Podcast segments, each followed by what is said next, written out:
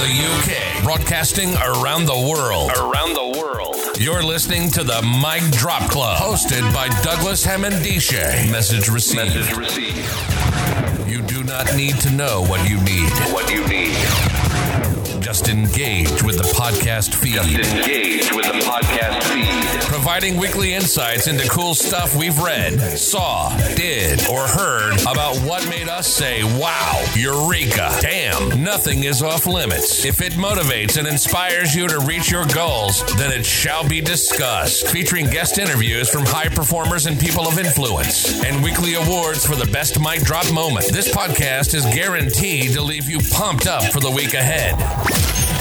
Don't just live life, make life boom.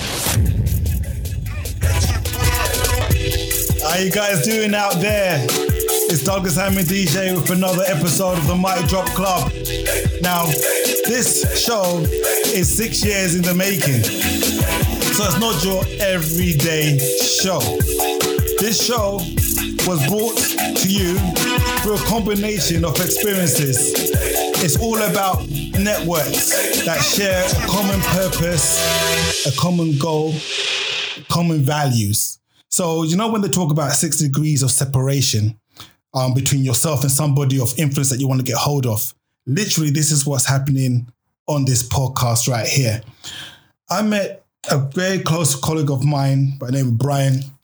And um, this is the days when I was at Southwest London and St. George's Trust. And we spoke a lot about positivity, um, encouraging and motivating, inspiring people. And we're thinking about what sort of platforms could we use to go ahead and do it. And Brian, he he saw something in me that I couldn't see. You know, it's not to say when you look at yourself in, in the mirror, you'll see a reflection back. But he saw something in me that at that time I couldn't see. He said, Douglas, you're a powerful communicator, but you need some refining.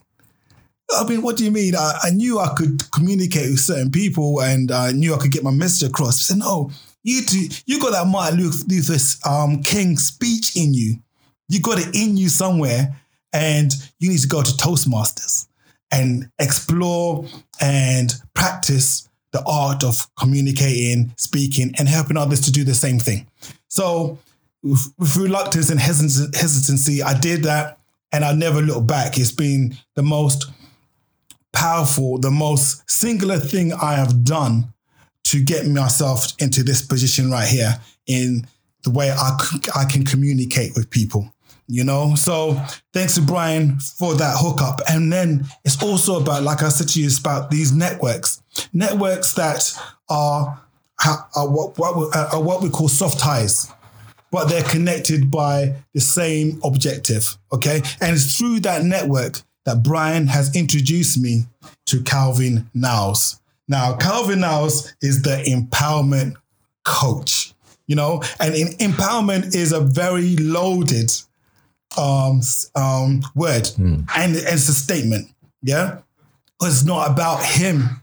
It's about his services, his ability to empower other people to do the things that they want to do in their life. So whether you're in business, whether you're doing uh, your um, top earner, executive coaching you need, he can empower you to hit those marks. Whether or not you just want to be a better individual and you want to work through your challenges and, and your concerns and, you know, tweak here and there so that you can um, reach your optimal level. This is what Calvin Niles does. So like I said, this is a six year in the making so there's no pressure here, Calvin, right? you know, there's, there's no pressure here. So yeah, six year in the making podcast. So Calvin, welcome to the Mic Drop Club. Thank you. How you doing? Good, good. Thanks for that wonderful intro. Thanks for having me here, and congratulations on uh, seeing the fruits of your labor. No, no, thank you, thank yeah, you, guys. Yeah. Think it's all inspirational. Um, I feed off other people. Mm. You know, mm. me, me alone, I can't do anything. It's just it's the networks that we engage with yeah. that allows us to do all this stuff. Yeah. Um. So I'm I'm honored that you're here. Um, I feel very very blessed, and my ears, my mind is open. I'm fully open to the discussion to learn from you in terms of how you add value in people's lives in terms of empowerment. So the floor is yours. How did you get into this whole mm. notion of empowerment? And how do you know Brian anyway? Brian, the uh, the man in the room but not in the room. Yeah, yeah, most definitely. So um, I think it's an accidental discovery uh, because I would say it started by a combination of life experiences coming together uh, to a point where you almost reflect and say, well, hang on a minute, what does this actually all mean? Um, and my life story, up until this point, if you want to call it a life story, is one of no sort of remarkable experience. And when I say that, I mean that in the best, most uh, uh, helpful way to the listeners. Everyone's experiences are challenging in their own way. Mine, I own them. And once I owned them and I reflected, I started to ascribe meaning to my own story. So what ended up happening was almost accidentally, I met Mr. B. who- Yeah. who- We call him Mr. B. Brian, yeah, also known as Mr. B, a moniker uh, that that arose because this is a man of uh, remarkable stature, I have to say. Yeah. And Brian met me at a very interesting point in my life where I was assembling my own story. I was, uh, re- I would say, uh, maybe reflecting on some of the major aspects of my experiences and turning them into meaning live. he witnessed this whole thing. Wow. Okay. Wow. And that organically turned into a service to others before my own eyes, where I didn't even realize I was helping other people. So I know you obliquely referenced uh, Brian and Toastmasters. I think that's a common link between us because uh, we used uh, the beauty of uh, and learning experience of Toastmasters to express ourselves. And I started to serve people there um, just as uh, uh, alongside my own career when I was in corporate. But that eventually evolved into something much more more powerful, which was to help people discover and share their story, cut through the noise, and get to the essence of their key message. Uh, and that evolved through a series of uh, iterations, um, which involved using tools such as mindfulness, deep listening, Wow. and then sharing it out in, in the most impactful way. So I would say uh, that's a quick synopsis. Sure, sure. So yeah, there, there are a lot of tools that you, you're bringing to the table in terms of um, impacting on change or allowing change to to to occur in, in an environment whereby people, I think you use the word re- reflect. yeah. And this is something that I want to explore with you in terms of your own journey. Um, did you how do you, how do you reflect in the way that you remove bias? Because like sometimes we can romanticize Yeah. on things in the past and we win our battles in our imaginations. Yeah. And the reality is something completely different. How do you reflect? What sort of methods do you use? So I think, and this is just my own view, that you can't remove bias. I think it's inevitable that there will be a bias there because you any any perception that you take, you're always only looking at it from your own viewpoint. Even if you try and change that viewpoint, it's still yours. Sure. so there will always be an element of bias there, but you can try to be as objective as you possibly can. Uh, and that comes with disassociation with the emotional entanglement with your experiences. What that essentially helps or help me to do is really try and make my experiences uh, more, should we say, constructive. How can I reflect on what's happened on the events on their own and turn them into meaning in a way that it helps me to become a better person later? And then how can I then share that with others? So uh, there is an element of looking back on what's happened, asking yourself a question again about, okay, well, what does this actually mean in the context of where I am now? Yeah. and then turning that into a new meaning, which is what I like to describe as the narrative.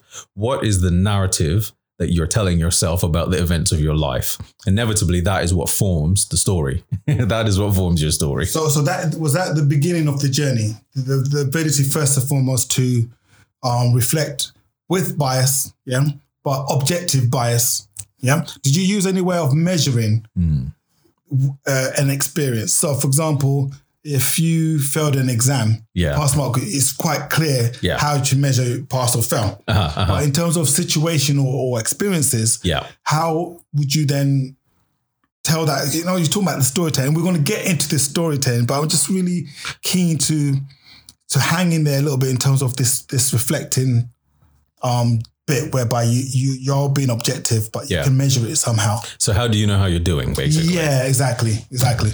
So for me, it's a very uh, anecdotal thing. It's, it's non-scientific in my experience. Um, we can come up with ways of assessing, and uh, and it's uh, I think is all down to how you feel. So for any given situation, how did you feel in that situation when the incident occurred? Versus how do you feel now? Okay, yep, yep. and then there's a spaciousness that comes inside of you. So, practical example. Very often, business owners will go through challenges, you know. And I was on uh, doing another interview recently where somebody was talking about cash flow issues in their business and how how hard that can be, and how all these scenarios run through their head and the potential issues that might arise in the future and things like that. There would have been a point in your past where you'd have experienced something similar, Exactly. Right. Yeah. So yeah, then- I get that. how does how do you feel now in this situation having applied or ascribed new meaning upon reflection of an event how has that new way of looking at it or new perspective mm-hmm. changed how you feel about the incident or the event there comes a point where we have to constantly apply these uh, perceptions if you want to call it that mm-hmm. in order to embed a new habit pattern so it doesn't just happen overnight. it doesn't just happen overnight. But then we ask ourselves these new questions all the time, mm-hmm. and then the spaciousness will arise. So the question about well, how do we feel about measuring the change, I would say going through a difficult patch that I had in the past, and I felt tense and I felt tight, and you know I was getting headaches, stress headaches, and which is which is a personal experience of mine. Um, I would lose sleep. Um, what else would happen? I'd have arguments with people over nothing. All these things would happen, and then given a, a an event of equivalent sort of uh, standing, if you want to call it that, I feel a lot more spacious suddenly. I don't feel as worried as I did before. The event itself is exactly the same contextually. My financial pressure or my situation with the business is exactly the same, but I feel much more free about it. I feel much more in the flow about it. like the word flow. So um when we are reflecting, and you can correct me, my own experience for reflecting is if I do it as as objectively as possible, Yeah. as possible, I get what's called competitive advantage. Because when a scenario happens again, as you said in terms of equivalence scenario happening again, hmm I'm then saying I've already got my tracing paper. In my head, it's another one of those situations. I always Yeah. say, oh, it's another one of those situations, Mm. and of which I already know the possible outcomes. I already know in advance how I'm going to feel, so I can really um, brace myself Mm. for the plunge. You Yes, because it's another yeah. one of those situations. Opposed Totally get to it. Yeah. having the situation, it's like you're constantly in the the now of the experience, as if there's no reference to Yeah. that experience. So constantly in shock, Yeah. you know, and then the the flight or fright hmm kicks in. Yeah. You know, and I'm I'm one of those ones that freeze. That- That's just me. When I, you know, don't don't do a birthday party for me trust me, I was just gonna be that just a, a mannequin in the room. yeah well, yeah. I mean, look, man. totally. I think there is a in, in my experience, your experiences will help you. Yeah. Um, and if you look back and and say, well, this is what this means. This is how I dealt with it then. That gives us a psychological advantage, and or as you say, competitive advantage. It, it, helps us to see to see that we are capable of dealing with this. And guess what? I am capable of dealing with this in a different way because I've learned, I've, I've, uh, I've examined that in the past, and I see that that's true now. But there is also another area that I tend to focus a huge amount on, and this is attitude. Attitudinally, there will be things that we are unprepared for psychologically, in the sense that we may not have experienced this event before Yes. but we have to bring a certain attitude to that in order to be able to to i suppose go through it successfully and there's where i think i've had the biggest personal experience of growth and being able to deal with challenge is that if i bring a certain attitude to a given challenge I feel more equipped to deal with it, irrespective of whether I faced an equivalent challenge before. Yeah. So I think we've got two factors going on. We've got actual experiences sort of embedded in the memory. Yes. I can go into the memory bank, look at what a, I've uh, a path that I've walked before, and say, ah, if I turn left here, if I turn right there, this will work out. And then there is the kind of, well, I've never walked this path before, but I know if I bring a certain attitude and feeling towards this, then I'm prepared or I'm equipped Yeah. to deal with it. So when you're talking about attitude, are we talking about um yeah how you prepare yourself as an individual psychologically? Mhm. Like you could have an attitude that's bad and negative, Yeah. waiting for the doom and gloom type scenario. You could have attitude that's outward, progressive, constantly looking for connections. Mm. Because again, if it's a situation that you've never experienced before, Mm. there's always a connection somewhere along your because you're expert based upon your own experiences of life, aren't you? Yeah. Yeah. This is why I think when you talk about removing bias, you're so kind to say, no, you cannot truly get rid of bias. It's just recognizing that you are expert on your experiences because you experiences those things. Yeah. It just the lens in which you view it Yeah. is now objective. Totally. Yeah. That's what I like to call it looking at the center of a cake from a different slice. Okay. You try and Before you go, say that again.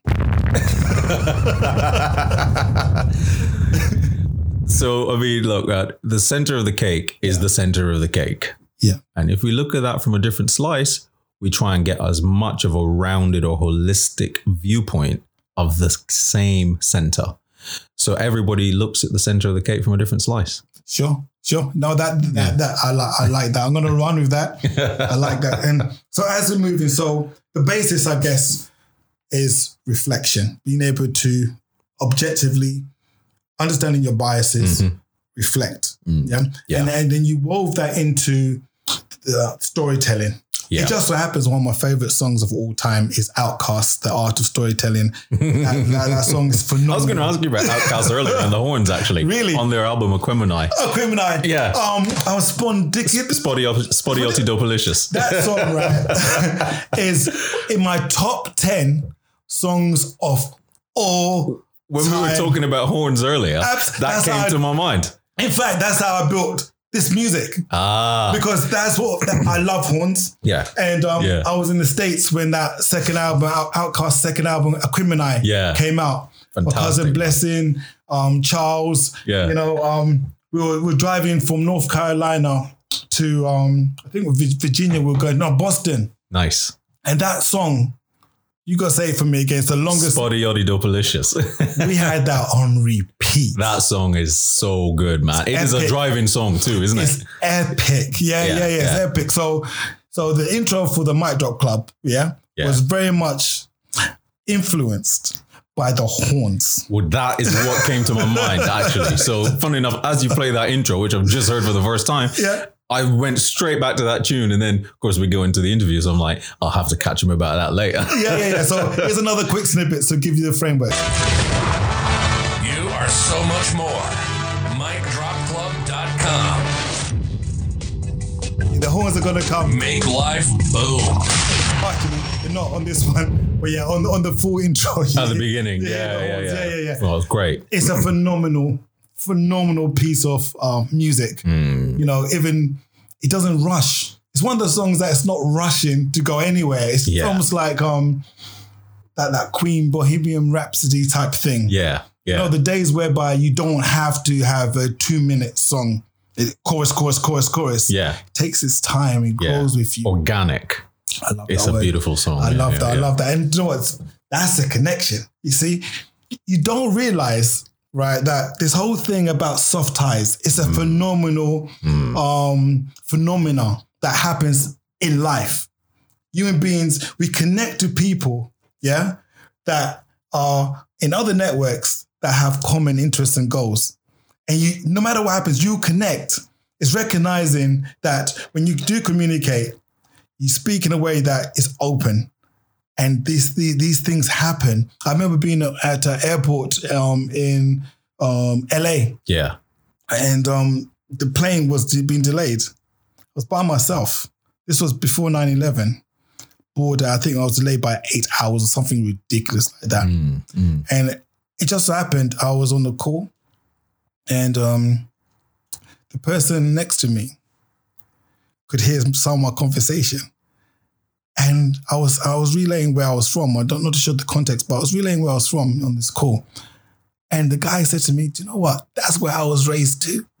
Wow. So the the the, the remaining Random, time, random or apparently random. uh, apparently random, but the, the fact that he was open and he recognized the connection. Yeah. And once the connection was established, we engaged. And we Yeah. had, so the waiting for the plane was more bearable. And actually, I learned a lot about about the individual, and he learned a lot about me. It was a beautiful experience. So Nice. being open, the attitude, as you as what you was talking about, plays such a vital role in terms of setting you up. Perfect. And that's a perfect example right there of attitudinal approach. Yeah. You know, that openness right there is we can categorize as an attitudinal approach, which is helpful and constructive. yeah, exactly. And there's the, the famous famous saying is attitude. Your attitude defines your altitude, how high you go in life mm-hmm. based upon your attitude. So again, the art of storytelling. Mm. We digress, but we kept it relevant. okay, the art of story. So I'll start off with another very quick story that isn't a story. Mm. In Africa, there's a saying: until the lion has a chance to tell its side of the story, the tale of the hunt will always glorify the hunter. Right? Mm-hmm. So it comes to the perspective that mm-hmm. everybody has a story. Mm. you know, you know, and history obviously will lean towards the history being told from one person to the victor's By the victor, yeah. vantage point. Yeah. You know, but in terms of empowering people mm. to to tell their stories, hmm you know, and how you talk to me about storytelling. I'm waffling. You talk to me about storytelling and how you use that to um to bring about change and awareness. So that is the word right there awareness. For real? Boom. Seriously. it's all about awareness. Oh. say that again. Say that again. again, say again. Awareness. awareness. And, and you know, you say it with this authority, the voice that you have there, you could do voiceovers, you know, Milk Tray, the new Darth Vader. Your, your voice can go in so many different directions. You you really have a gift there. So Well, thank you. yeah, yeah, most of it. And then, see, I can't even get the deepness. Let, let me try. Thank you there. do it. Oh dear. It's only coffee in here, honestly. so look, man, I think let's just go back a little bit about stories. Yeah. Everybody is telling themselves a story all the time. This is a fundamental truth. So before we even tell a story to another person, another person, or an audience, or whatever, before we externalize it to that degree, we got to get clear on what story we're telling ourselves. Hmm. This is the fundamental point. This is why the reflection piece that you referred to at the beginning was so important. And this is also why I'm glad that you did start there. Because what story are you telling yourself now? Yeah. And this is a big, big, big part of the work because everything we tell ourselves is a story. Because just the mere fact that we are thinking, we are in story mode. So the work then is to tell ourselves a story that's helpful to us. That's the fundamental purpose of the work that I do. People tell stories in different ways. People offer services around storytelling in different ways. And there are different uh, slices or sections or chunks or however you want to divide it. If you come to me and you say, help me express myself in a way that helps me exploit my personal brand and really help me to uh, present myself in a way that's going to help me, I can absolutely help you do that. That is the end, though. The beginning eh, or, or, or the, the earlier stages um, would be to say, well, what story are you telling yourself now? Now, yeah. What's the, what are you telling Exactly. yourself where we are today? Is it helpful? Is it constructive? Is it limiting you? Is it freeing you? Is it is it building you up or is it breaking you down? And then is it going to help others? What's the impact that you're looking for? All these kinds of questions. And then the space for the reflection is what will help to sh- to shine the light on to these areas of your own inner narrative. So there's a chorus of voices we got going on inside. Who's talking? Mm-hmm. Yeah. Is it your voice? Is it your parents' voice? Is it societal voice? What is it? Is the inner critic at work? What's what's happening there? Mm. And then let's turn that into something that's constructive. So, for example, everybody wakes up in the morning. Okay. When you woke up this morning, what happened? What did you do? What was your first action? Did you go for a glass of water? Did you just roll over and say, Oh God, I just wish I only had five more minutes? Did you go to the toilet? What was the first thing you did? And then we could, in five minutes of your activities this morning, we can find a meaning in that right now if you want to do that. And then we could say, Well, what does that say about the narrative you're telling yourself? How is that voice inside working? And then we can come up with something uh, much more helpful to you if we're doing a piece of work you want to ta- uh, to redefine your story. So I like to call it call it find find the story what are you're telling yourself now? Redefine if we need to redefine it and then we deliver. Then then we go into how to share that. So it's fine, redefine, yep. Deliver. Deliver, Hmm. and then how then you package it up and then that's the delivery element. run with it. Totally Okay, okay, Mm. cool. And is it a cyclical thing? Do you then go back to the beginning? Because again, stories are, are constant. As we grow, we're Mm. constantly telling ourselves these stories. And I just want to pick up on the on this whole notion of whose voice is it? yeah I, I love that, and this, I'm tingling now because as a, as a mental health professional, but I don't bring that into the equation because you cannot really be professional professional at, at it. Um, constantly learning. Everyone gives you a different narrative, different story, and how say mental health affects them. Mm-hmm. But there's a there's a, a school of thought that people are hearing voices of loved ones that coming in, and I just want to make the connection with protected characteristics because this is something that is so timely right now. If you take a look at the every group of people that have a protected characteristics, whether your race, your gender, your sexuality, the religion, all these things that are considered um, protected characteristics, but they also play a part in framing your narrative. Totally. Particularly where you start a conversation with somebody and they, and they say, as a hmm black male, black woman, as a woman, Mhm. as a Catholic, as a Muslim male, you know, you already got the limitations of that thing that is protecting you, um, controlling the way that you will perceive life and the way that you articulate your own story. So do you have do you challenge those as limiting beliefs or things or do you say let's use that and then build a different a narrative that will support these say these values these principles these things that make you unique moving forward Uh, both is the answer to Yeah. in the way I like to approach it. Uh, the reason for that is we are alive. We live in the world. We have to talk. We have to communicate. So labels are useful. Um, but but as you rightly uh, it's uh, just highlighted there, it's like a two sides of the same coin, right? The very thing that you need can equally be freeing and limiting at the same time. It's a constraint. It's like a cord on a kite. Yeah. You know, the kite needs a cord to fly, but it also keeps it tethered.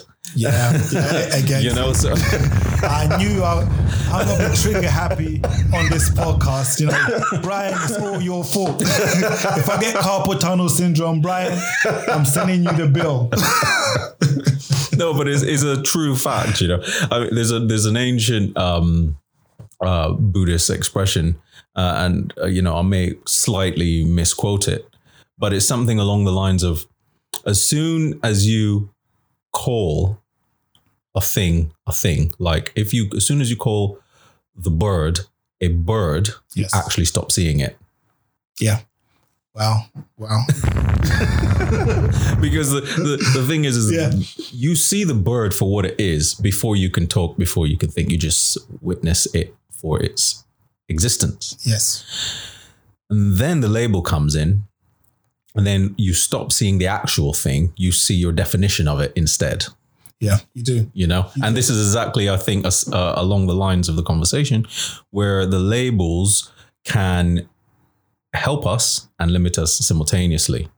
So working with both of them, I think, is important because people get to see the usefulness of the tool of labels and and and uh, definitions and also at the same time recognize its limitations so then you are working in balance.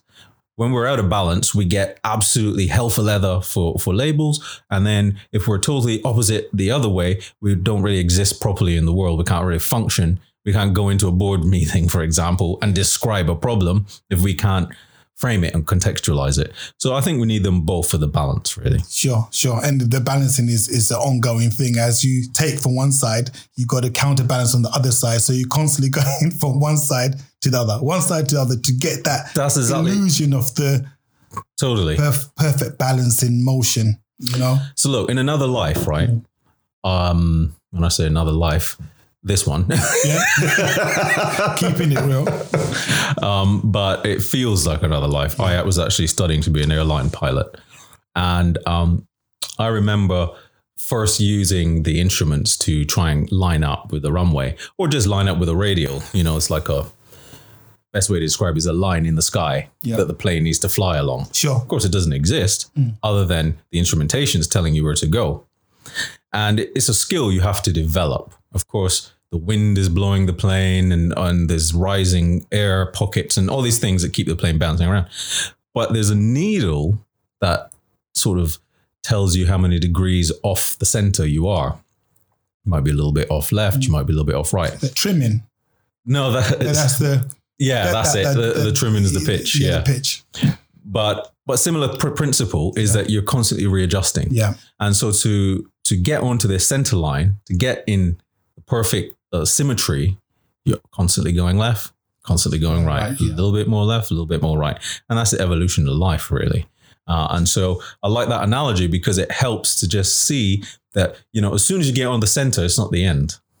exactly. no, and, and that, that that's, that's phenomenal because a, a lot of people they they struggle when they have this they seemingly have all this, the the trappings of success. Mm. You know, nice house, model wife, two two kids, go on holidays frequently, but they're depressed. Yeah. You know, the destination is an illusion. Mm. you know so you have to be able to constantly redefine yourself and you see in music those artists have been able to constantly redefine themselves Yeah. and are comfortable they normally have a longevity opposed to those ones that stay but then there's always deviant there's always different oh do you know what in music it's different that's a wrong example because sometimes in music those purists will say do you know what actually this artist that stuck to their guns is the one but i'm just talking about in general Yeah. people um, we like because i think human beings like novelty Yeah. we like new things our eyes gravitate to Mm. things that are different Mm-hmm. once as you said with the bird once you've labeled it you don't see it Yeah. but then when you see something else that doesn't look like what you just labeled Yeah. what is that Yeah. Is that a bird? Yeah. plane? Yeah. you have, what what what is that? Well this is this is the this is the interesting thing. So i mean i remember a stage in my life where i would be let's say in my work context and somebody would miss uh, diagnose or mispronounce or use the wrong word or whatever. And the whole room including me would be like that's not what it is it's this you know? And you're thinking this you're not necessarily expressing it all the time. But i think if we evolve to a place of understanding then it becomes less a question of whether that person's right or whether they're saying it correctly. Is a I'm trying to understand what they actually mean. Is what they mean. So then when we look for the meaning in the expression, then we can free ourselves a little bit from the prison of the label. So a person will be saying something, and then they might, for example, call a bird a cat, um, but the cat was flying and it was beautiful and it was pink and it was you know had all these colors and and it was stationary and it was hovering. I know he's talking about hummingbird. All of a sudden, it doesn't matter he's called it a cat anymore because I'm looking for understanding and meaning. I'm I'm looking from a different slice of the cake. Otherwise, we get blinded by or confined by trying to correctly diagnose everything to such a degree that in itself becomes the hindrance. Sure, and uh, you see that panning out, particularly when people are applying for jobs, Mm. and um, the top, as it, as it were, are trying to ensure there's equal representation from different groups. Yeah. So when you then type in your protected characteristics, the list, as I've probably showing my age, when I was when I was first going into employment, there were probably three or four categories: white, black, Asian, African, something like that. now it's like the amount of tick boxes you can you can go to then find out to then to find yourself. Then you got the last one, Yeah. none of the above.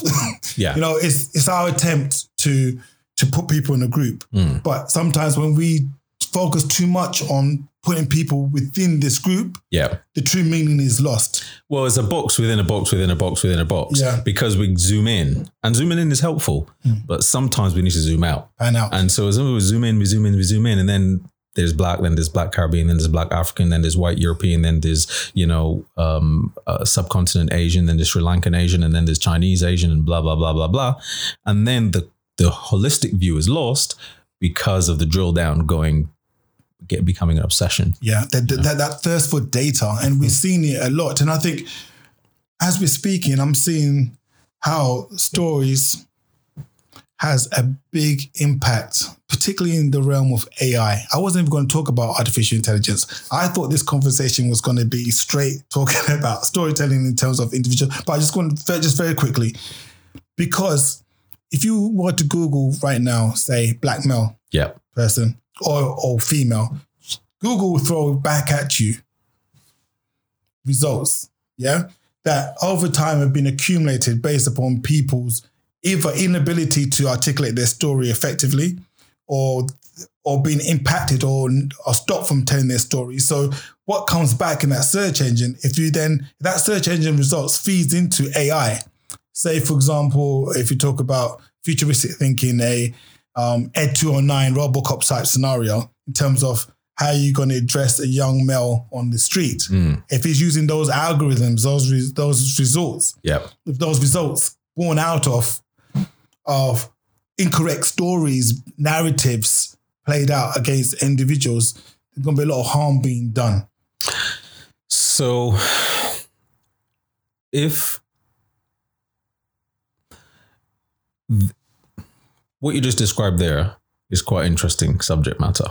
Uh, to me, a lot of the questions should lie in the inputs. You know, how did we arrive at this uh, uh, algorithm in the first place? What is it that determines that these search results should be X, whatever they are?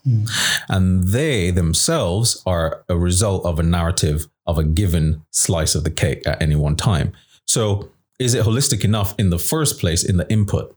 And so, if you have, you talked about if you Googled a, a black male or black female, there might be a misrepresentation of results.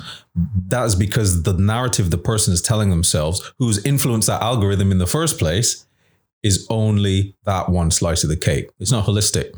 So I, I like to get away from using words like right and wrong um, because I prefer words like constructive, destructive, or holistic or not. Uh, because right or wrong, not that they are right or wrong himself, uh, they just they themselves come with such weight of constriction, and then they they cause people to do uh, perpetuate a lot of judgment on others or themselves. So what I'm saying here is when we are reviewing these situations and these inputs into this algorithm have determined that a result should be X, and we find that is destructive, then it's not holistic because it's not ac- accurate representation of the truth.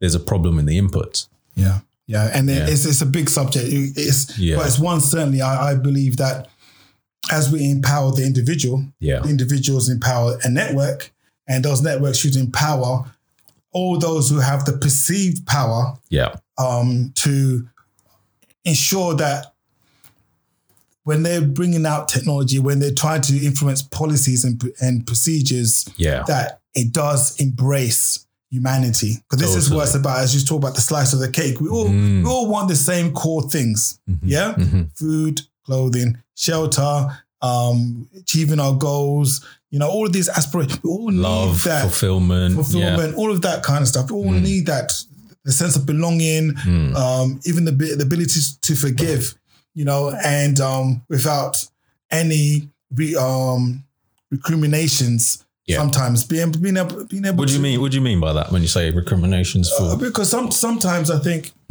um, we society can, sometimes be so judgmental.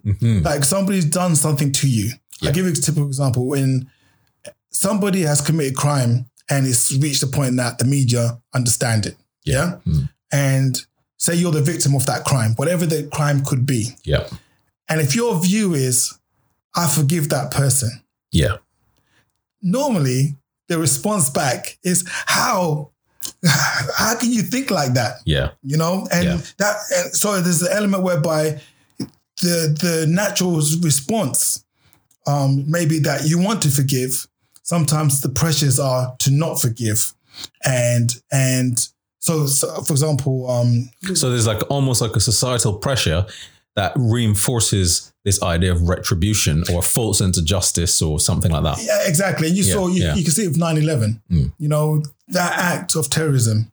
Yeah. You know, how many hundreds of thousands of people died Mm. that were not directly connected, had nothing to do with it. Countries were bombed into the Stone Age Mm-hmm. for years, so about 10, 15 years of bombing, bombing, bombing, Mm. out of the, the fact that, oh my God, this has happened to our nation. Yeah, How dare they do that? Mm. Yeah. So there has to be retribution. there has to be retribution. Don't care where it goes. yeah, If you're of that ilk, yeah, you know, if you've got those characteristics, yeah, yeah, you're culpable, some shape or form. Yeah. You know, so um, for those people who have like, um, is it um, Stephen Lawrence's mother? yeah, You know, her resilience, her ability to forgive, to find meaning yeah, out of losing her son in Mm. such a and not getting the full justice of that, even to this very day yeah, has been one whereby we exalt her.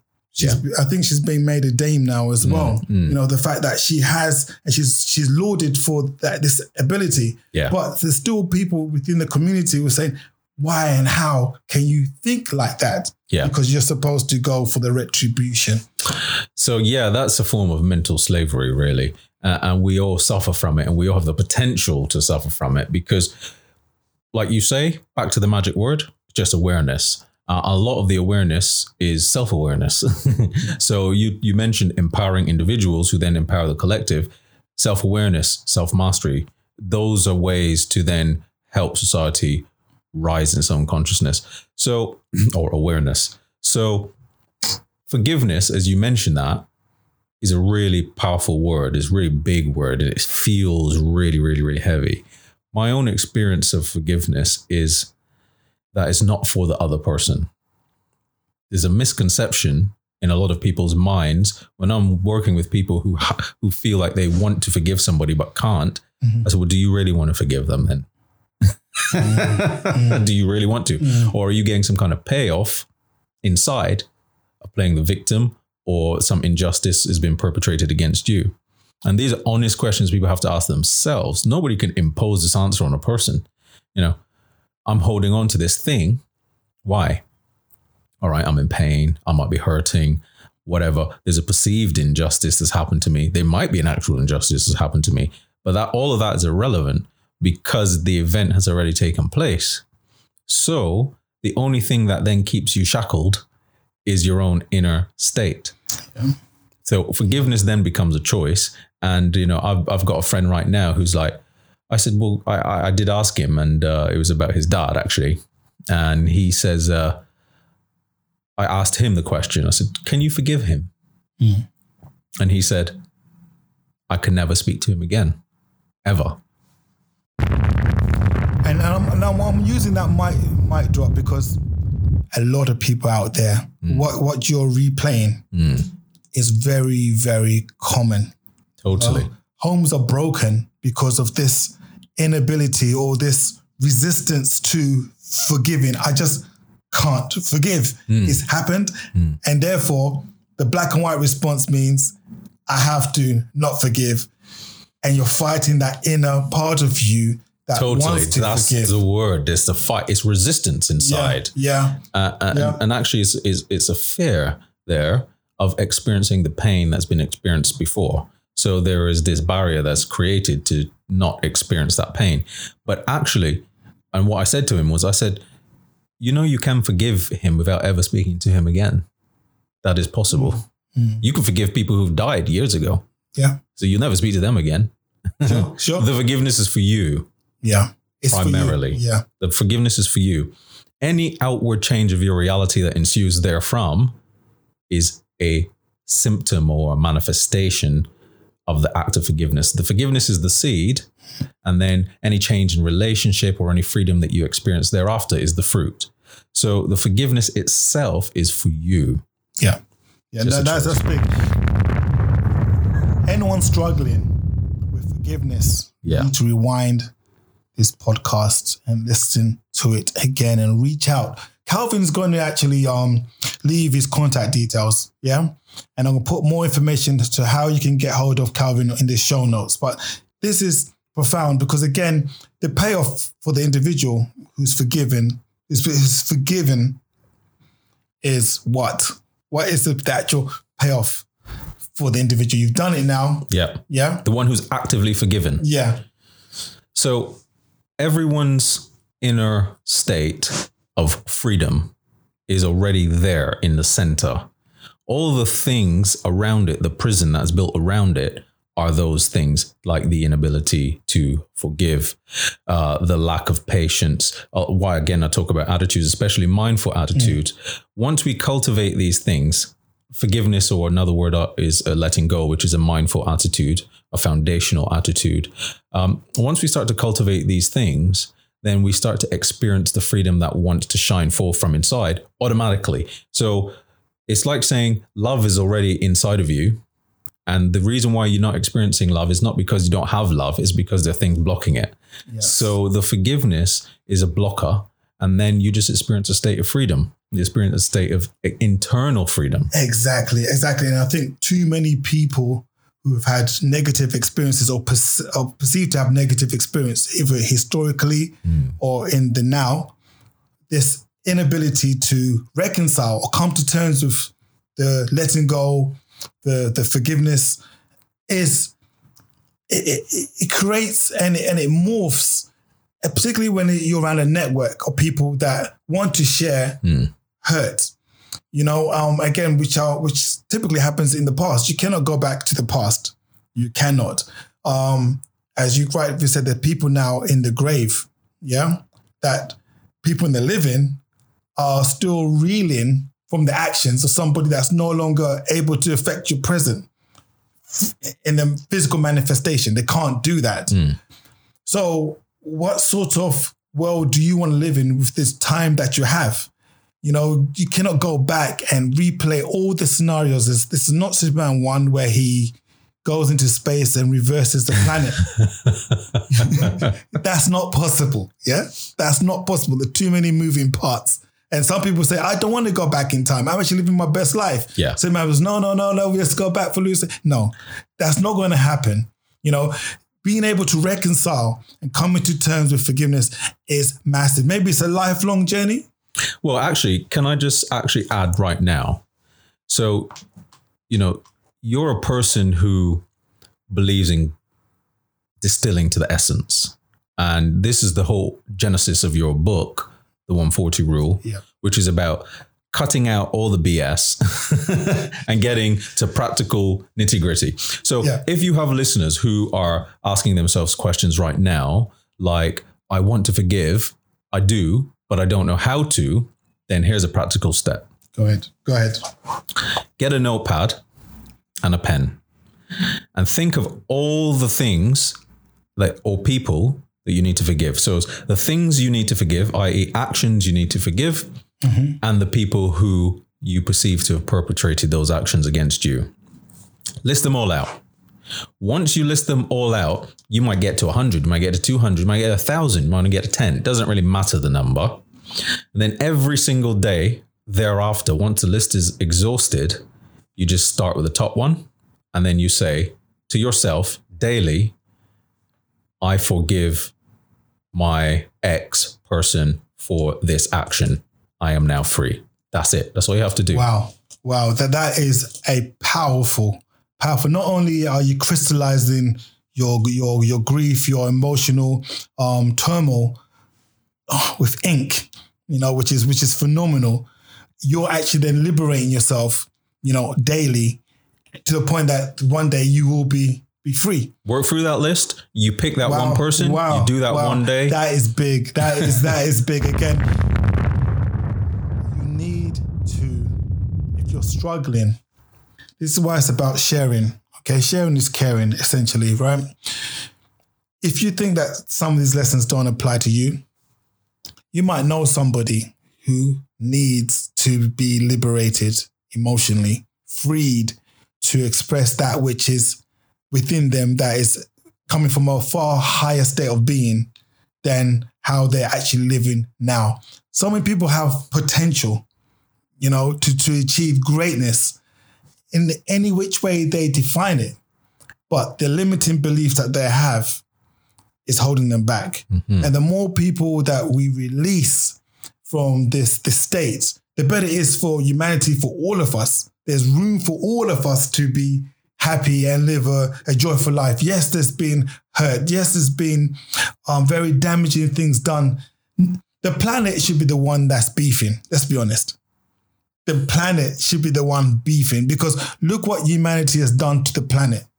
Yeah, look at the oceans. Yeah, look what we've done to the the oxygen levels. You know, look what we've done to the trees. Look what we've done to livestock, animals, all of that kind of stuff then then we're still at the humanistic level talking about what another human being has done to us, the planet itself. yeah, so there's a lot of depersonalization that needs to happen here, isn't there? What you're Yeah, saying, yeah. people are so introspective, living in their own bubble, and I like what you say there about there being enough room for everyone to be happy, or everyone to live a fulfilled life, uh, because it reminds me of uh, of you know the idea that a rising tide raises all dinghies or lifts all boats. So the more people who are happy and fulfilled, the better off the collective is. And this is the realization um, that comes with the depersonalization or the lessening of the I. yeah. You know, as people in, you know, if you want to use sort of spiritual language, people who who become aware of the grip of their ego upon them and then are willing to work with the ego to not let the ego itself be the driving force in your life but just be a partner i mean you get books out there about ego is the enemy or and this is not to decry these these books or, or any works or ego death and things like that i find it personally psychologically more helpful to see the ego as a friend who is just not as capable as your true Yes. person, as your true self. Yeah. And then so the ego then becomes a passenger in the taxi rather than a taxi driver. You're the taxi driver, you're the driver of the vehicle, the ego is the passenger. If the ego is in charge, then we think about me, about I. We live in the bubble. Then we're constrained by all the what happened to me, the victim mindset. What can I get? And there's less about, you know, the uh, elevation, if you like, or the rising of the tide. Wow. Wow. And I, I totally agree. I, I couldn't agree more because this whole notion, I think coming coming from a mindset of lack, you know. Um, I remember in the I think 80s or 90s there was a that, that pop rock band called KLF. And what KLF did in terms of for a stunt, they burnt a million pounds live. Yeah. They took a million pounds of their own money and they burnt it. Yeah. They they recorded everything. Um, they got the money out of the vault, recorded everything, and they were feeding the fire 50 pound notes. right? right? And they were slaughtered in the paper the very next day. How could you burn money? There's starving children in the world. You could have given the money to me and blah, blah, blah. People were in uproar. It destroyed their career. They, it destroyed their music career. Yeah. They thought at the time they're doing art. Yeah. And at, at the time they were on television, ch- um, chat shows, talking about why they were doing it. Now, the funny thing is, they went from a state whereby they could art, I could they could defend themselves artistically then, Yeah. but now they're like they're broke, no money. But but the the lesson here is about um, more to do with how our notions of money. Yeah, if for you to be a millionaire, it means someone else can't be a millionaire. Hmm. For you to be rich, someone else has to be poor.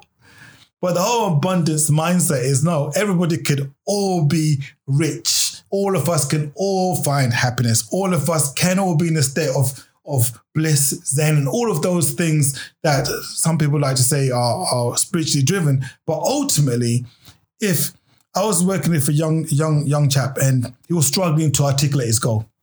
I said, What do you want to do? What do you do in life? What do you want to achieve? Blah, blah, blah. And he has never been asked that question ever. No one's ever asked him. And thinking back, hmm. my dad never asked me what's my goal.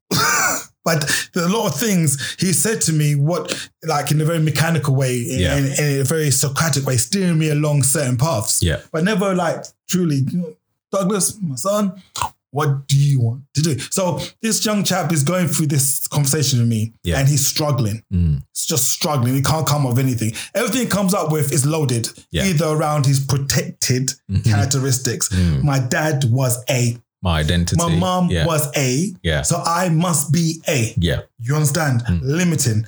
Quite clearly, I could see the distress that this is causing this young individual. Yeah.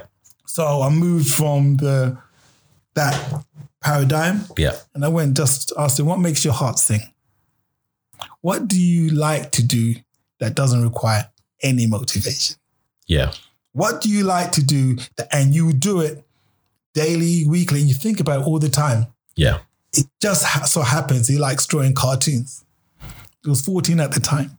Interesting. The cartoonist now. Amazing. Yeah, Yeah, he's a yeah. cartoonist now. Yeah. because uh, we weren't moving. We were talking in a way that connected to his inner self. Mm. What makes your heart sing? Yeah. Do that. You know, because that is that is what you want to do. Mm. The rest is framed around other people's, or yeah, other people's, even your own limiting beliefs around things that can. This is why the beginning of the conversation was so excellent. When in terms of, it's it's both sides of the same coin Yes. it, it is something that we acknowledge is but at the same time it can also be something that holds us back It's well, the- this, is this is what you just said there about the kid, um, and uh, doing what makes his heart sing. I find that a really nice uh, way to work on goals because what I found with- with me is what make or what I thought would make my heart sing Mm. wasn't exactly true. So it's also helpful when you're in that work, what you're doing, mm-hmm. help people to tease out what's true from what isn't. yeah yeah yeah because it is sometimes we, we get attached to ideas. A- And that's one of the another fun, fundamental or foundational attitude, which is non-attachment. So so often we have an idea of something, and then we get attached to it, and then suddenly, if we think, oh, actually, what I've learned is what makes my heart sing is now this. People's people feel like, I've, but I've invested my whole my whole mind has just been focused on that. And I said last week, that's what makes my heart sing. Yeah. Now I can't change it this week. Well, maybe that was actually wrong. Who knows? You're the one who's to find that out. exactly But that's a great question to ask because then people start to seek the truth. yeah And then what is it that's clouding that? And is this an attachment to an idea or is this actually really my heart speaking or is it my head speaking? no, excellent point because this is how software is developed developed nowadays hmm. this is a silicon valley way of thinking whereby you try out things a hypothesis i can't say it right Mm. because this way my tongue is heavy but it's you try out different theories Mm. quickly and you fail quickly then you move on Mm. um that's how we get iterations of things that we interact with all the time from your apple to your android device it's because they iterate all the time. They try things. If it doesn't work then it doesn't matter. Try something else. And this is then this is this is great great. I'm glad you, you mentioned that because something is just coming to my mind just now that is life. That's life. We're constantly iterating but the difference is we're iterating with resistance. Hmm. So life is forcing you to iterate anyway. Yeah. That's the reality. It's forced yeah because think of all the experiences you've had that's iteration you've tried this you tried that you tried this you tried that you tried a million things probably if i asked you to list all the things you tried you've probably forgotten more things that you tried than the ones you do remember yeah but the resistance to the experiences is what causes us the suffering. yeah yeah. Yeah. So the suffering is a, a feature of the mind, and, and this is why the attitudes are so liberating because it creates a perspective shift. So again, the story is so important here Because what story are we asking ourselves? Now, yeah, this tends to sounds quite analytical and quite uh, intellectually intense. So people say, I can't sit my whole life thinking about this. You don't have to. You just need enough enough to know that this is what is happening on the internal realm. This is how human beings uh, tend to work on the inside, and just having that awareness is enough to move you f- to the next step. Correct, because every day is an iteration. And I've done a video about this in terms of people don't resist change; they resist being changed. You know that that's what the video was about. I done it on LinkedIn and just to, to explore and unpack that whole thing because we all, at a certain level, accept this change around us. We accept the seasons. There's nobody that says summer's not going to come after spring you know you accept the changes of the season so we can accept what we what a lot of people and that's the royal we struggle with is accepting the change that we have to go through ourselves. So it's, yeah it's okay that winter's coming but i'm not going to change myself. I'm still going to be me. I'm still going to do the things i did the same way. You know if you're if you're still if you don't recognize that every day is an iteration right? You'll tend to do what you did today because you did the same thing yesterday. So you- there's no growth. You know, then you can wonder why things at, the, at a certain point will collide in your life hmm. because the reality is, as you sleep, the earth is spinning. You know, it, that's just fact of life. It- hmm. it's- things is constantly moving. You know, the human being is a species that is supposed to be at the top of the food chain, but it's the only species that puts in place so many different safeguards. Like a bird will wake up in the morning knowing if it doesn't find those sticks, those bits of hay, the worm, all of that kind of stuff, it's not going to have a nest, it's not going to feed its young. But we can put in place things that people don't have to work if they don't want to work. Hmm. Yeah. Yes, those things like say, I'm not trying to cascade or go go down people on benefits. No, this is not about. But we we we the law of nature, we sometimes subvert it. And for me to get the hunger to move and keep striving to do stuff is because I can I visualize a state of nothingness. I visualize my demise if I don't move forward.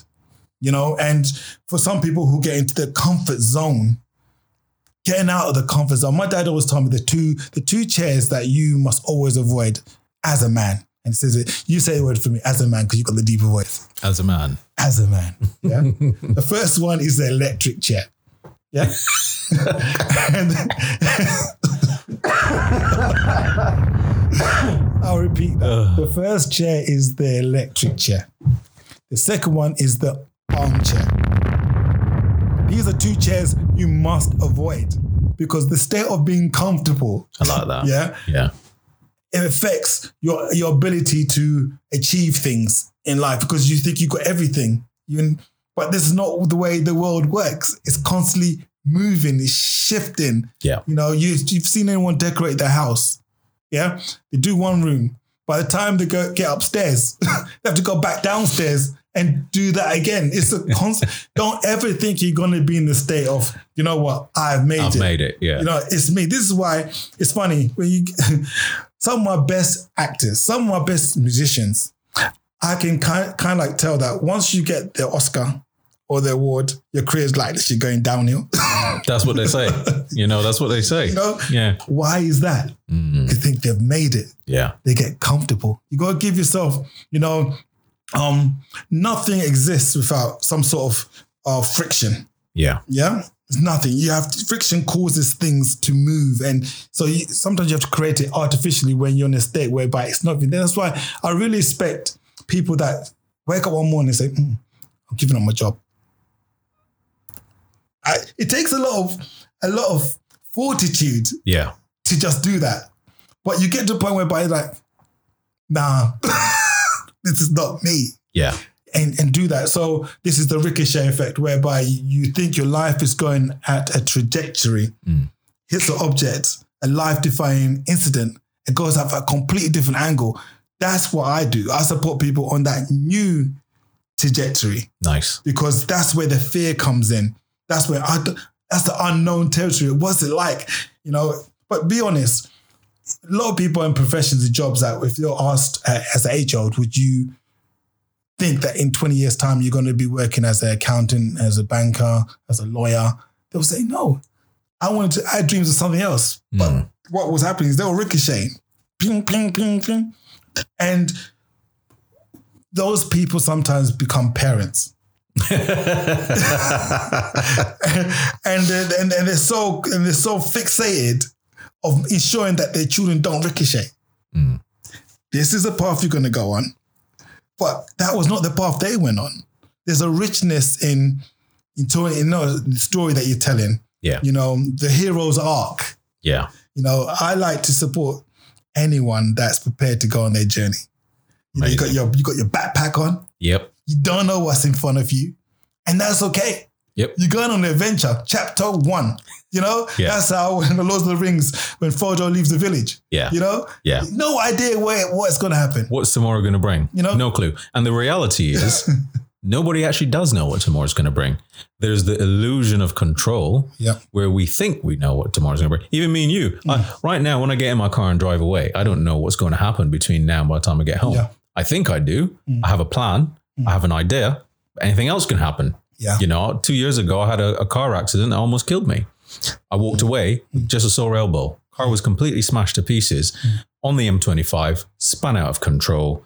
And it was the, the, the, the car was literally like a suitcase. It was not a nice sight. And I walked away without a single scratch. Now, I was on the way to the airport to pick up my dad.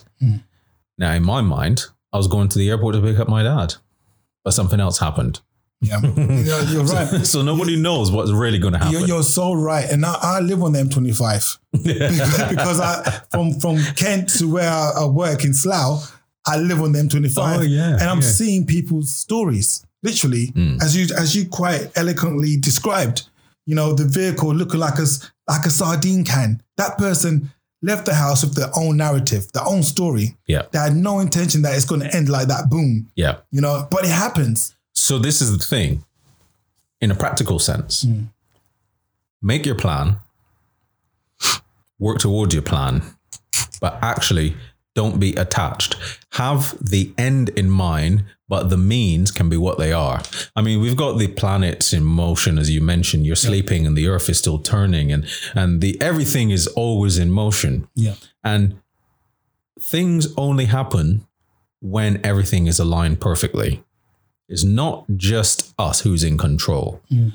So, what this is why I like to call it the illusion of control. We can influence if events, but we don't have absolute control over every event. So, therefore, when we all see that actually no one is in really in in control of what's going to happen tomorrow, then it just and you you can translate that to simple things. Simple things. I don't even know what you're going to say next. Doesn't really matter. No, do I? This is the point. So there's Yeah. another there's another thing going on, Yeah. and that we we have no no absolute control over, and therefore the present moment, the now, Mm. the moment that just went, now the moment is about to come, and this moment where we are right now is the only thing that we should live in as best as we can. Yeah, yeah, most definitely. I, I, I fully subscribe to the power of now because Yeah. it's just. There's no better time than now. And tomorrow's not guaranteed. Um, I met Brian Yeah. through his influence on Toastmasters. Mm.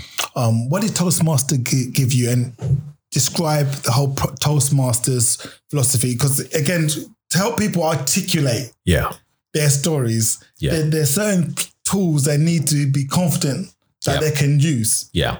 You know, when you see when you meet a bad communicator, Yeah. you know, that person actually has a story, Yeah. but the inability to express it Yeah. it might be um result in them not achieving the highest heights in anything they want to do Yeah. because they can't express themselves and that can lead to frustrations and other types of things. So Mm. describe the Toastmasters um experience and what it's giving you. So, I mean, of course, as you said earlier to me, uh, that, you know, every tool is not going to fit everybody. Uh, I thought Toastmasters was a fantastic organization, probably still is. I mean, I've left it quite a few years now, uh, but it's changed and impacted a lot of people's lives because it's helped people to express themselves. Uh, it's helped people to formulate their messages, helped people to share them, it's helped people to focus on different techniques.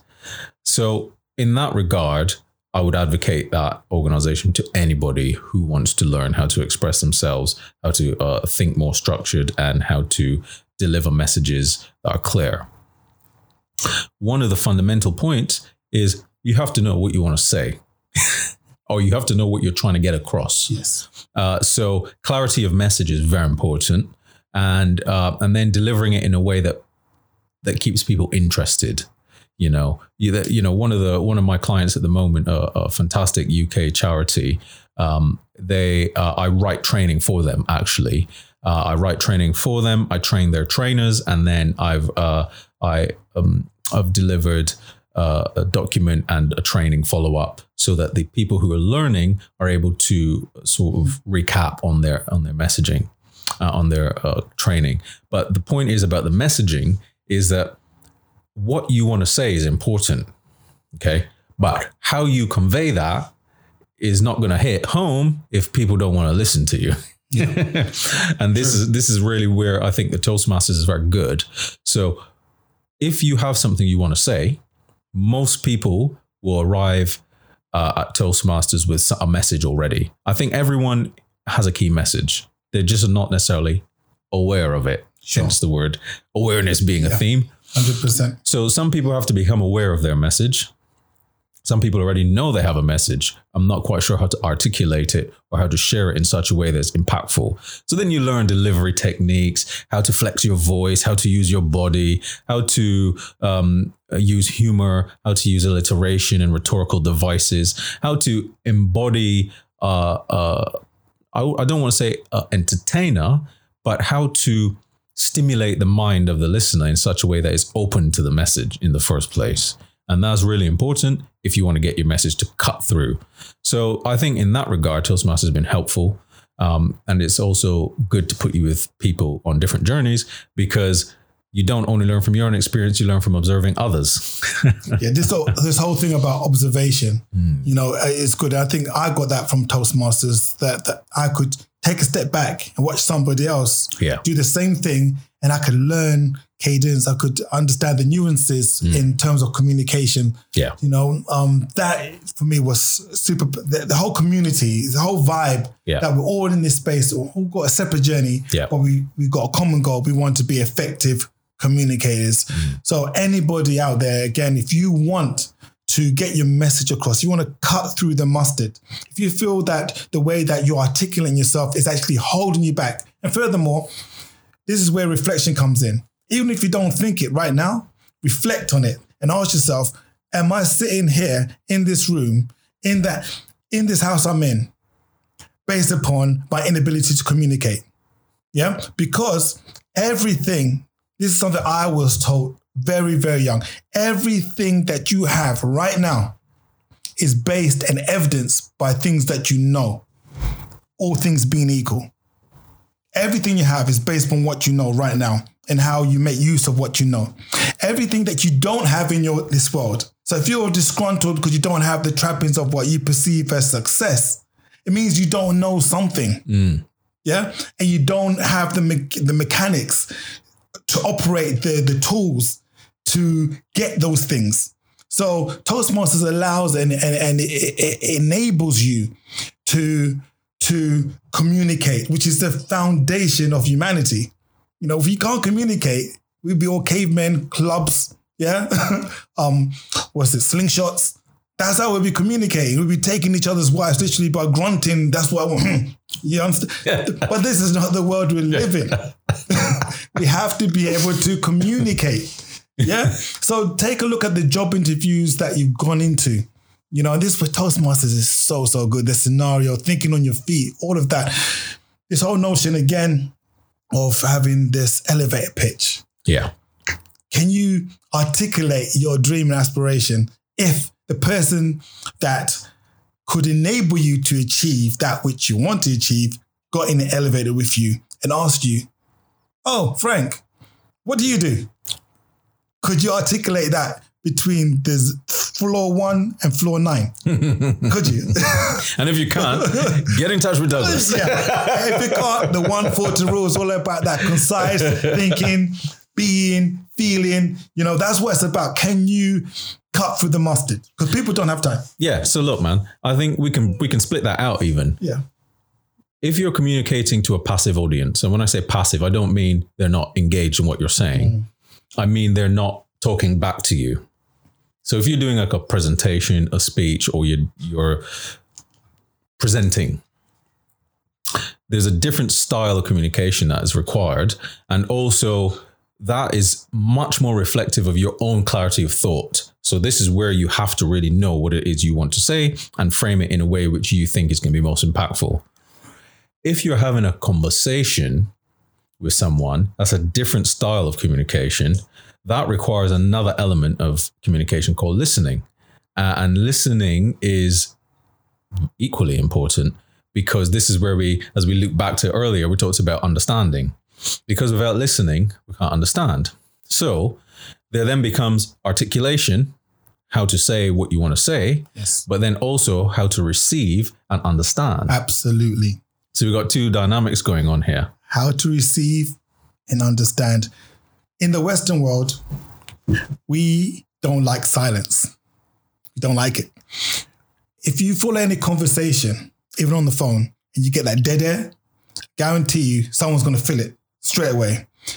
Some people, to add weight to certain things, you have to pause to let the message cut through the mustard.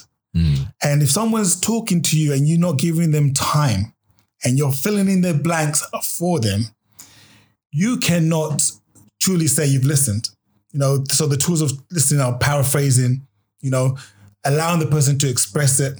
And there's an 80 20% rule for listening as well, which I use with people. Um, and I, it goes like this 80% should be coming from the person talking to you.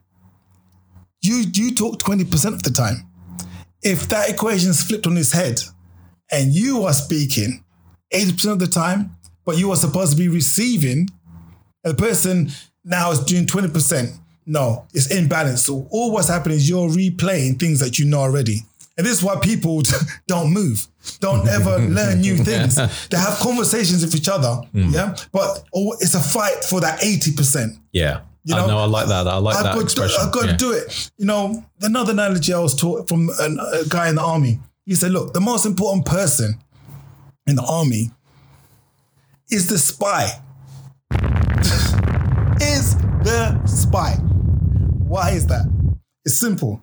The spy has to go and infiltrate the enemy, yeah, and get information back to the commanders, the generals, to inform them so they can form a strategy to fight, defend themselves. Now, if that spy has the mindset of, of the majority of people, yeah, he'll come back and saying everything he knows already or she knows already. You be obliterated. That spy has to go in and be quiet. Well, my, when, when, I was a kid, when I was a kid, my mom always used to say, you know, if you talk too much, you know, some people say, oh, you know, you got two ears and one mouth for a reason. Yeah. My mom always used to say, listen and silence all use the same letters.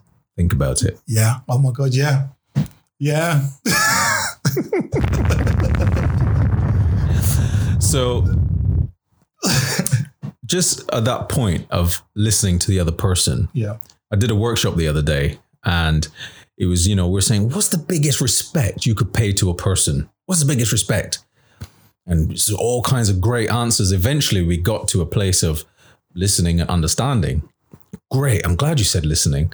I mean, I would agree listening is one of the biggest respects you could pay to another human being. So tell me, how what is listening? And how do you differentiate that from, let's say, hearing? Hmm. Oh, well, and you know, this is very interesting to dissect, actually. I do it in my workshops all the time. Every single workshop, when it's storytelling, whether it's mindfulness, whether it's communicating, whether it's customer service, whether it's how to deliver a workshop, it's always the core skills that are needed. So, hearing is just hearing, right? There's a sound hitting the air and Vibrations and there's vibrations, but well, I mean, like right now, we could probably hear a sound, but then what's going by outside? Can we hear anything? Yes. Right. Well, yeah. So now we've had to listen. Mm. So we've we've probably heard that half an hour ago, but we weren't listening. We've diverted our attention. So when we're listening, we're actively paying attention to what is being heard. That then becomes listening, which still then is a differentiation from understanding. So we need to also do some deep listening, what I like to call deep listening, which takes listening even further than just paying attention to what's being heard, but also doing two things know what's going on inside you, which requires self awareness. For example, am I preparing the answer for the, what, what I'm going to say next already when the person's still trying to express themselves? Oh my god, I know people who do that. Everybody does it. Yeah, it's just conditioning. Yeah, it's just conditioning.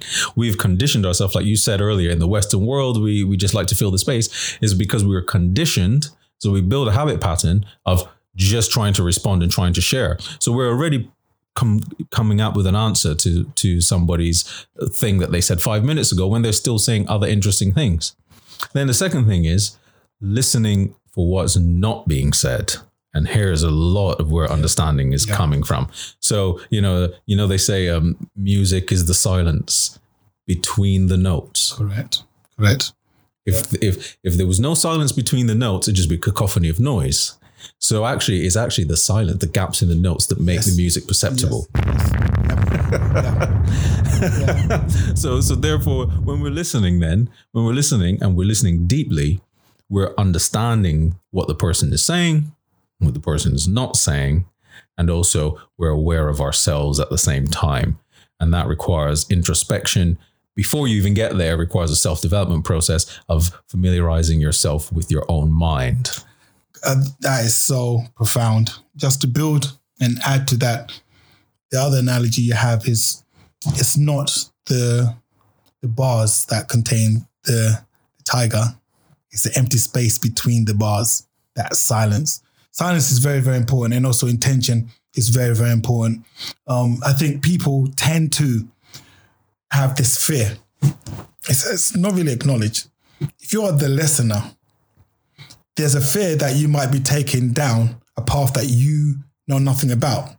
This is where knowledge is very important. Sometimes we're in the conversation and we want to remain knowledgeable. So we will continually interject when somebody's talking to you just so that you stay within the comfort zone of what you know. You don't want it to go and drift. Yeah. And second to that, there's acknowledgement. I would say 90% of all relationships break down because one person in that relationship relationship feels not not not acknowledged. The lack of acknowledging somebody and knowledge is in there, you know, causes these problems. And you cannot acknowledge somebody if you're not intentionally listening for things that are said or things are not said. If your intention is to replay things that you know, don't waste your time listening. In fact, when somebody wants to talk to you, say, okay, here's my responses anyway. and hang up the phone. I've got an envelope for you, mate. Yeah, yeah, just read that. yeah, just read that. Yeah. But seriously, if your intention is to truly understand and acknowledge where somebody's coming from, be quiet. Hmm. Yeah. Take time to listen. Listen to their breathing. Right, right now, I'm looking across at Calvin. I cannot see his respiratory rate unless he's panting like that. Breathing, you cannot see, but you can hear it when someone's speaking because when you work for uh, emergency services, the operator on the other side can tell from your voice how you're feeling in that moment. You know, when you're delivering counseling to somebody, you can tell through their breathing. You, you can tell that the words become shorter, sharper, what they're feeling and what they'll be thinking, more than what they're actually saying. You know, um, so it's it's a very very important skill to master and develop. And I think it comes confidence. I think confidence comes in. And All the people I know that are good listeners just happen to be confident people. All the ones that struggle to listen, they're not confident. So they will talk repetitiously, constantly looking for validation to mm. things that they are saying over the top of what the other person's trying to convey. Yeah. You know, so nervous people, anxious people tend to chatterbox. grounded, people who are reflective, who are confident in their ability to not know. I'm happy not knowing because I know someone's coming to replenish, to add. You know, so this is what it's about. Um, That's deep. is Can I do a boom on that one? you know, Brian, Brian is all your fault. it's all your fault, Brian. you know what? Um, yeah, we can we can we can talk and break down these these um, lessons forever. And this is why I think, Calvin, you add a lot of value out there. So how can people get hold of you and and what what sort of packages do you offer? You know? Yeah. So I've got a number of ways people can get hold of me. They can go to my website, which is www.calvinniles.com. Um, they can uh, also, by the way, you, you can find out about an interesting project I work about, uh, mindful device use, which is a, a, a lovely timer locked capsule which you lock away your mobile phones for more presence in the family and environment. So you, you can see that at discovertome.com as a side project. But if you really want to uh, connect with your own true power and you feel that you need support to cut through the noise, whether that's getting to the heart of your key message for the purposes of a keynote talk, which is one of my popular products. If you want to embed more mindful living into your life, which is another service that I offer, or if you have a desire to be more impactful or powerful communicators in your corporate or work life, um, I offer a service around coaching around that as well. So you can find me on those those areas. Um, but you know, look, apply as much as possible of what we've talked about today, It's which is brilliant. which is important. I mean, I'm a work in progress as a as a you, and um, you know, this is a moment in time. You know, Oh my God. we will have another conversation, and I'm sure there'll be more learnings that we apply. Oh, in most, most definitely. And, and Calvin, you know, you're honorary member of the Mic Drop Club. you know, and look out for part two, Thanks part three, because I think what you've what you've shared with us has been rather dense. And it, it will take a lot of time to, for it to digest. But marinate on a few lessons, listen 10 minutes at a time, go back, apply, and keep listening, keep listening. Then we'll, if you want any more information, hit me up. All inf- information is going to be available for you on the show notes. But trust me, this is a journey that we're all going on. Calvin is very open and frank. Sometimes we need to appreciate when we're in the moment. the moment. Yeah. Before we're out of the moment. Okay. So right now, I've never been happier. I've learned so, so much. I'm just eager to go out and tell people things and, you know, page, plagiarize all your stuff. Feel free, man. Feel free. Yeah. no, if it adds value, adds value to others, that's the main point. It has you know? value. You know? be confident enough to share your experiences. So, Calvin, I salute you. Mic Drop Club, we out. Thank you for listening. Don't forget to check out MicDropClub.com and get the show notes and useful links. Subscribe to the podcast. Don't just live life, make life boom. boom.